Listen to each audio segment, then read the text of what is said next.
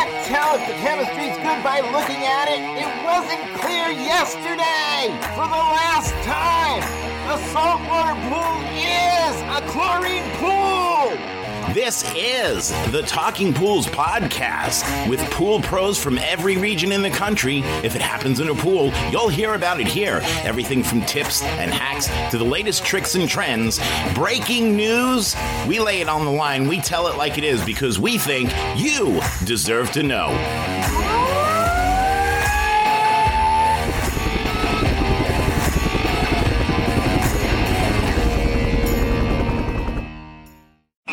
It's a test. It's a test. It's a test.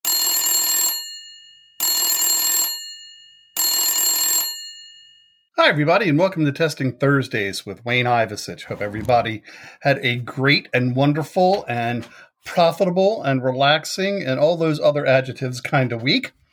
I don't know if you've heard or not, but a lot of tornadoes are coming around the country, and uh, I'm here in northern-ish Maryland, northeast Maryland, uh, actually, and there was an F1 tornado that touched ground about 30 miles north of where I live um, on Saturday night. We had winds uh, up to 70 to 75 miles an hour at one point, and this F1 tornado was verified by whoever does that, National Weather Service. I'm not sure.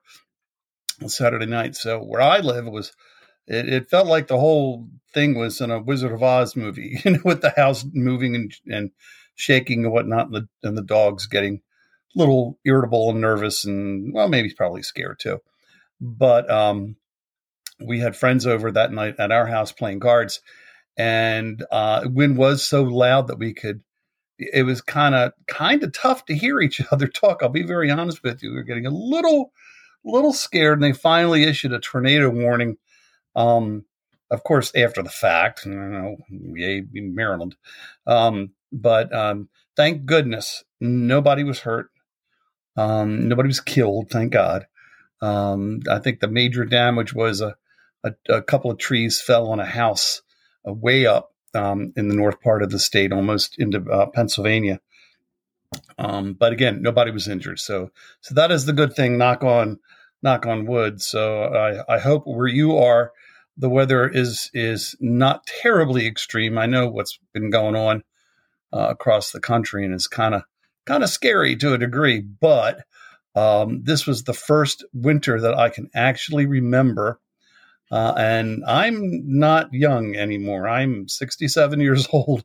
Um, that there was literally no snow at the house, uh, not even a dusting.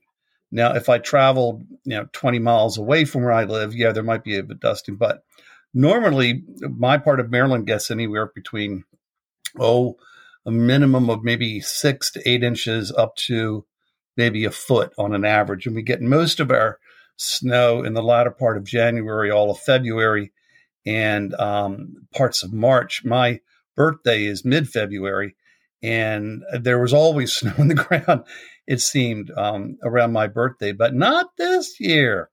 Not last year either, if I can remember. It was afterwards, but um, doesn't bode well for for things like water reservoirs and, and whatnot, and you know drought and whatnot. I know y'all out in California know what I'm talking about there, but but anyhow, I completely am off topic. Uh, so, what are we going to talk about today? Well, something a little close to my heart really. Um, the, the title of this little little diatribe is called a CPO or not CPO. You know, that is the question. Um, as m- probably many of you know, um, I have I started with Taylor in 91, became a CPO in 97, uh, became a CPO instructor, which is now called a PHTA um, assessment committee member or a proctor just gone through so many name changes over the years. Um, I became uh, uh, um, an instructor uh, in uh, 2003. In 2007, I was asked to become a member of that um, education committee. It was that's what it was called back then.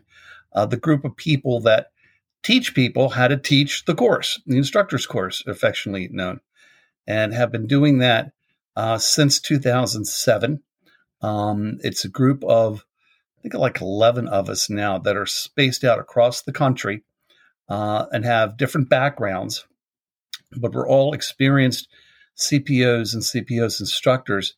And the chairman of our um, uh, little little group um, has been around a long time also, and uh, very effectively and efficiently and professionally guides us uh, on the committee, um, our evil group of proctors, some people call it, um, over the course of the low these many years. Um, it's it's been uh, an interesting ride uh, as an instructor and as a CPO. Um, some of it good, most of it good actually. Some of it, uh, the whole merger thing kind of was iffy. But anyhow, again, I digress. I do that a lot, don't I? I'm sorry. Okay, so I guess what I'm going to talk about today is um, why should someone become a certified pool operator, a CPO? Um, what is important so that uh, what is it that's so important to get this kind of certification? Well, a couple things kind of kind of play into that into the answer for that question. Uh, one is if you're working on a public or a commercial um, pool or spa, even semi-public, um, depending upon where you live, some type of certification, whether it's CPO or some other state-approved um, uh, uh, coursework, uh, is required uh, by health by, by your local state code.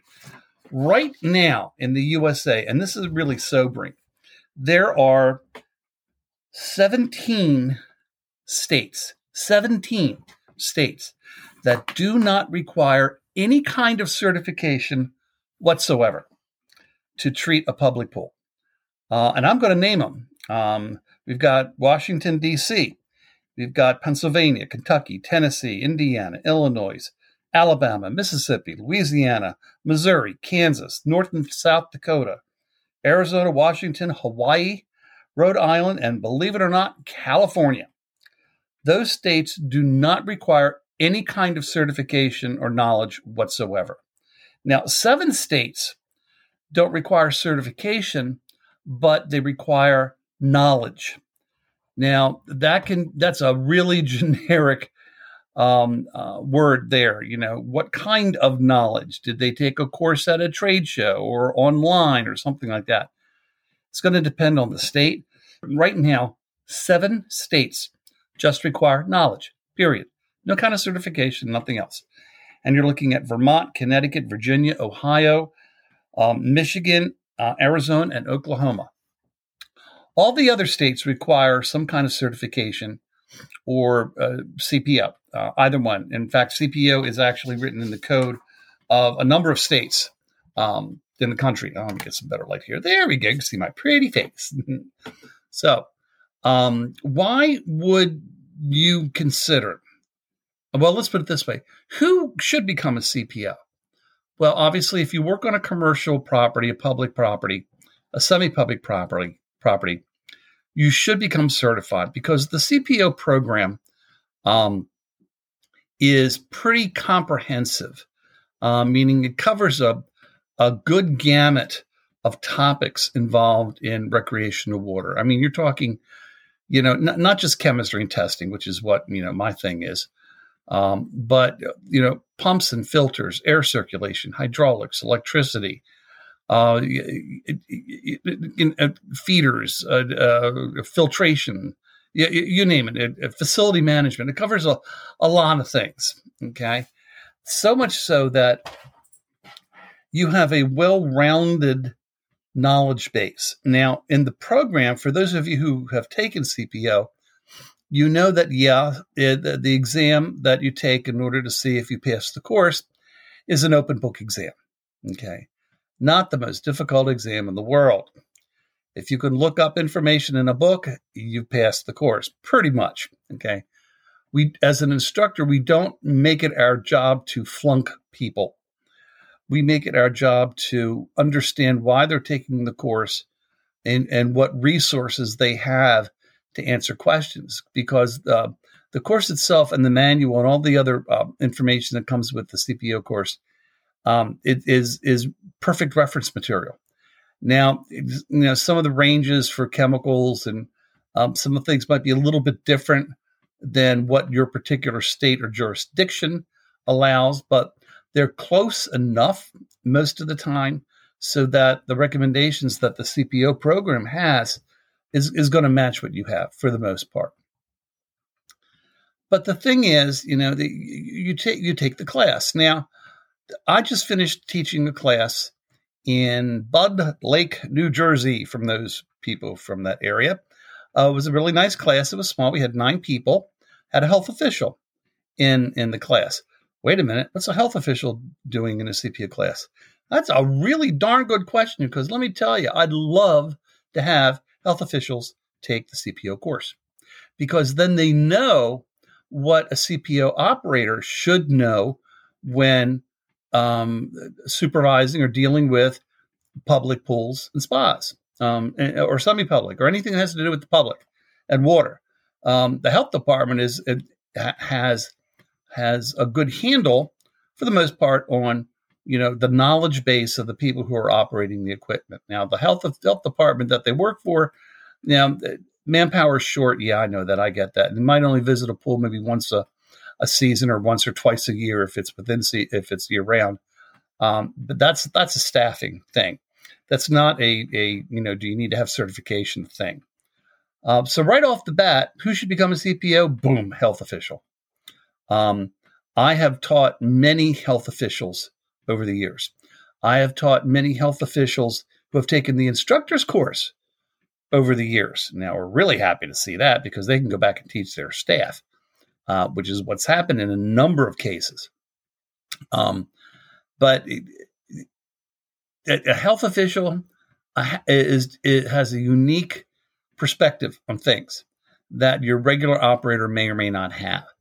And that health official, he or she has the ability to, um, well, not only the ability to identify a problem because of their training, because of their background, because of the certification course they took, or courses they took, they'll, they'll know how to identify it, address it, suggest a, a problem. Um, you know, it, it, it depends on what kind of relationship you have. So, definitely health official.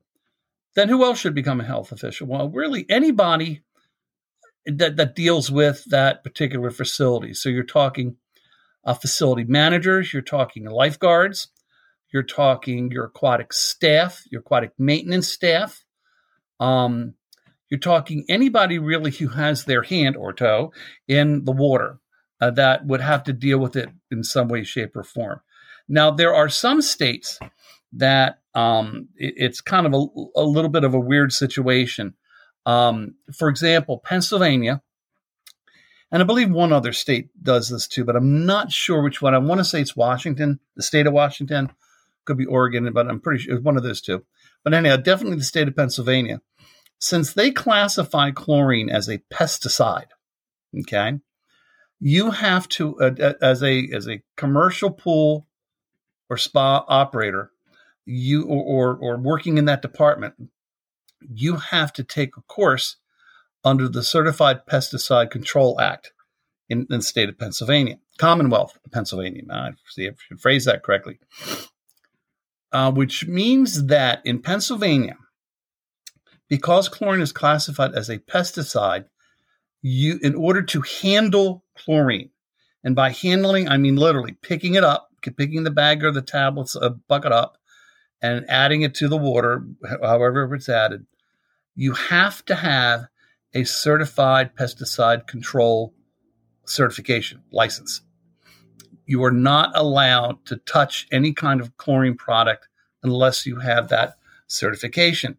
If it if the health department finds out somebody did and didn't do that, they're in big time trouble. Now, what that also means is that in Pennsylvania, um, yeah, you've got that certification, that pesticide control certification.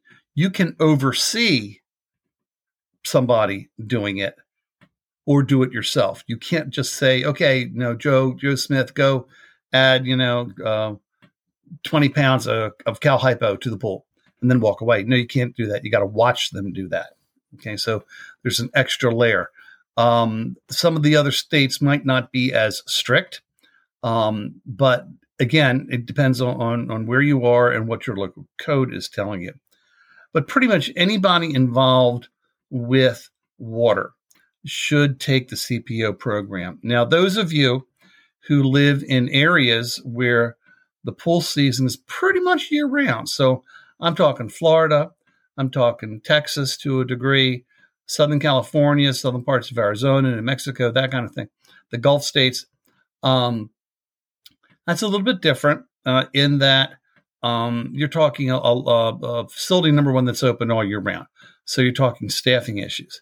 Uh, you're talking uh, large staffing issues. You're talking large number of people who might have to operate that that facility. Um, and the reason I say that is that the, the program itself is not inexpensive. I mean, it does cost, um, but is it worth the certification? Absolutely. Okay. You want that certification to show to the customers, the people, to the attorneys. Mm, ding, ding, ding, ding. I'll address that in a moment. To, to anybody really who who um, operates the pool, they want to know, for example, what, what if there was an accident? Okay. And um, your facility gets sued. Okay. It's unfortunate, but we are a litigious society and we tend to like to sue people. Um, your your your certification, your credentials, your background, your educational background in the facility is going to be critical in in, in a court of law. Yes, you took this course. Yes, it's good for five years. Yes, you certify every five years or recertify every five years. Um, that's a good thing, and, and it's more important because honestly, a, a, jury or the, a judge is going to take more care in uh, in understanding your background and your knowledge base versus somebody who just was got hired off the street as an 18 year old high school student, you know, and was told to clean out the filters, you know, add chlorine, that kind of thing, and who is not certified. Um, that doesn't bode well for a facility. So you want something that you want to have something attached to your name uh, that shows that you you know what you're talking about, or at least act like you know what you're talking about. Honestly, so that's where CPO um, um, comes comes into a play. Uh, the other good thing about CPO that that I like is that um, it it belongs to you and not the company you work for. Uh, so what does that mean? Well, say you you move from Maryland to uh, Oregon. Okay, that CPO comes with you. And since Oregon, uh, I, I, think it's Oregon's on my list. Yeah, yeah, of the list. Oregon requires CPO or something similar. Uh, it, you're going to show that, and you get a job at a public facility. Your CPO is valid there, as it would be back over on the East Coast where you're from. So it travels with you. Now, the other good thing about CPO is that it's offered all over the place. Um, I think we have something like, well, PHTA says there's like over 600 instructors, but I'll be honest with you. I think of that number, quite honestly, there are only maybe 400 or so that are really active instructors. And by an active instructor, I mean they teach at least one course uh, every year of at least 10 students in a class. So you make two, stu- two classes of five, that equals 10, that kind of thing. Uh, and the reason we do that is that we don't want an instructor to kind of lapse for two years or longer uh, because technology and information changes. The manual is updated every two years. The, the questions are updated every two years. The PowerPoints are updated every two years. So it's important that the instructor know about this uh, on the CPO uh, the, the operator knows about this too. So they're aware of any technological advances that could be beneficial for their facility. Um, so you've got you've got CPOs all over the place. Uh, you've got instructors all over the place. How do you teach the course, or or how do you take the course? Well, pre-COVID, when life was normal, kind of, um, it was in person classes. um, held all over the country. All, in fact, internationally. In fact, we have CPOs in in in uh, Europe, in uh, Bulgaria, or rather Romania. Uh, we've got them in uh, Asia. Um, we've got a couple down in South America. Um, we've got a number of them throughout the the uh, Caribbean area. Um, so it, it's an in Australia. It's an international um, program. Um, now, even though there, you know, places like Australia might be metric, hey, it's still it's still the same course. You just change everything to metric instead of English imperial measurements.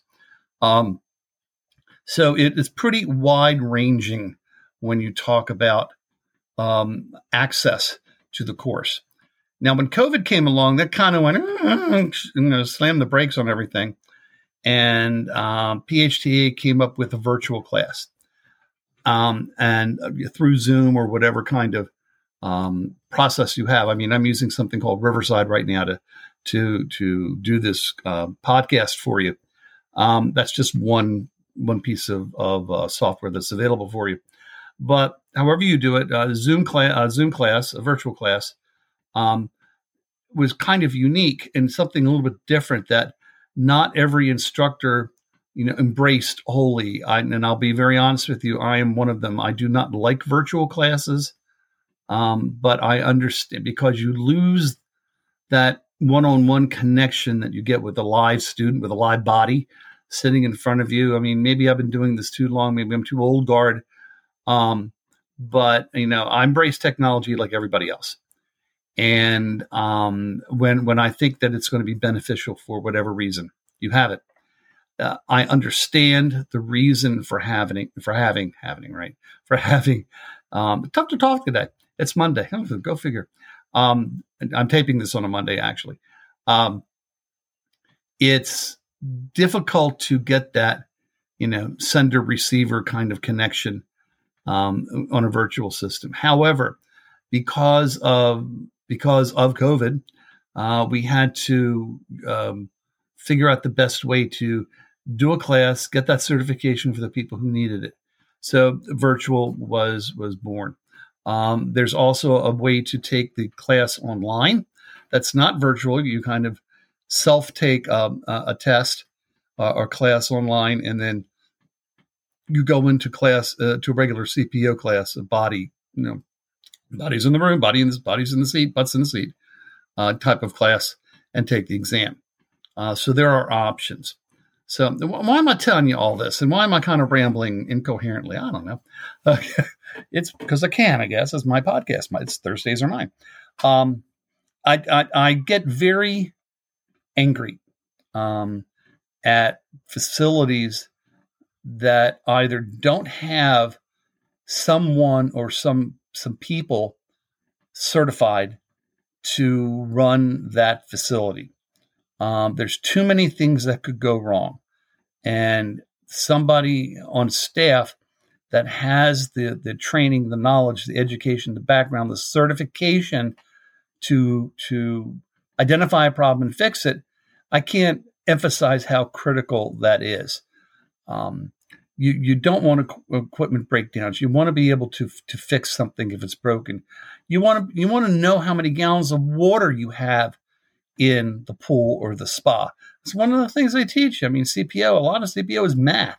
Believe it or not. Now, don't freak out, but it's math. You know, filter sizing, um, uh, fresh air exchange rates, a, a whole slew of, of math involved in it. So it's still critical that that you know how to do this. Um, if you don't, you're hurting yourself. You're hurting your your your company. You're hurting your facility. Most of all, you're hurting the people who use it. And um, I've, I've run across some very how do I be kind on this? Stupid. No, I'm not going to be kind. Very stupid and ignorant people who work in some facilities. We've all encountered them uh, who really have no idea what they're doing, and because they have no idea what they're doing, they're dam- They're causing more damage than being helpful. And that's what we want to avoid happening. We want to make these facilities as safe as is humanly possible to enjoy. You know, a happy customer is a good customer. Uh, that's pretty much what it all boils down to. So, I'm I'm going to stop now uh, because I've rambled completely long enough. Um, if you have any questions about the CPO program or any other kind of certification program, uh, get in touch with me uh, or go to phta.org. Uh, you'll be able to get a lot of information off the website. You can shoot me an email to talkingpools at gmail.com and I can um, get you can get the inf- information to me that way. Um, but again, uh, I can't emphasize the importance of education, um, certification, and this is education that you even get at trade shows. I mean, it, I, I did seven to eight trade shows a year for three decades for Taylor and taught at just about every trade show there was, taught one or two classes. Just to give you an example, over here on my side of the world, the Atlantic City Pool and Spa Show was every uh, last week in January every year. I taught the basic water chemistry and testing class for the Atlantic City show for the people at NESPA uh, for 28 years in a row. 28 years in a row. Every time I gave that class, I at least had 150 people in that big room, the BAR, big ass room, um, t- taking this class, and it, it, was it was amazing. And this was the day before the the trade show even opened. They would still come. Yeah, a great trade show is a great source for education. There's other groups out there that, that teach classes too.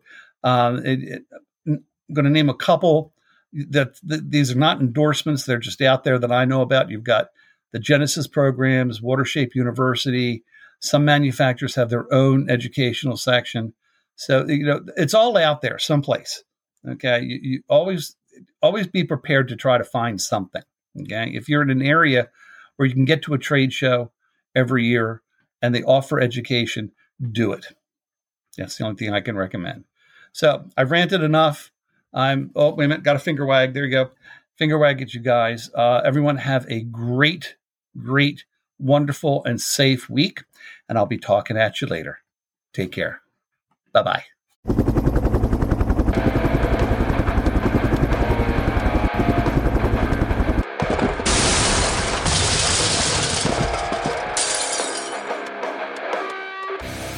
Just wanted to take a minute to say thank you for listening today. I'm hoping you enjoyed the episode as much as we enjoyed putting it together for you. Listen, it's been a couple of wacky, crazy, screwed up years from pandemic to pool Poolmageddon. I just want you to know that we are all in this together. If there's anything that we can do for you, send me an email at talkingpools at gmail.com. Again, that's talkingpools at gmail.com. We're here. This is your podcast. We are the Pool People's podcast of the Pool People for the Pool People by the Pool People's podcast podcast. This one is about you. So thank you for tuning in and listening. Do me a favor, click subscribe before you go. That way you don't miss an episode.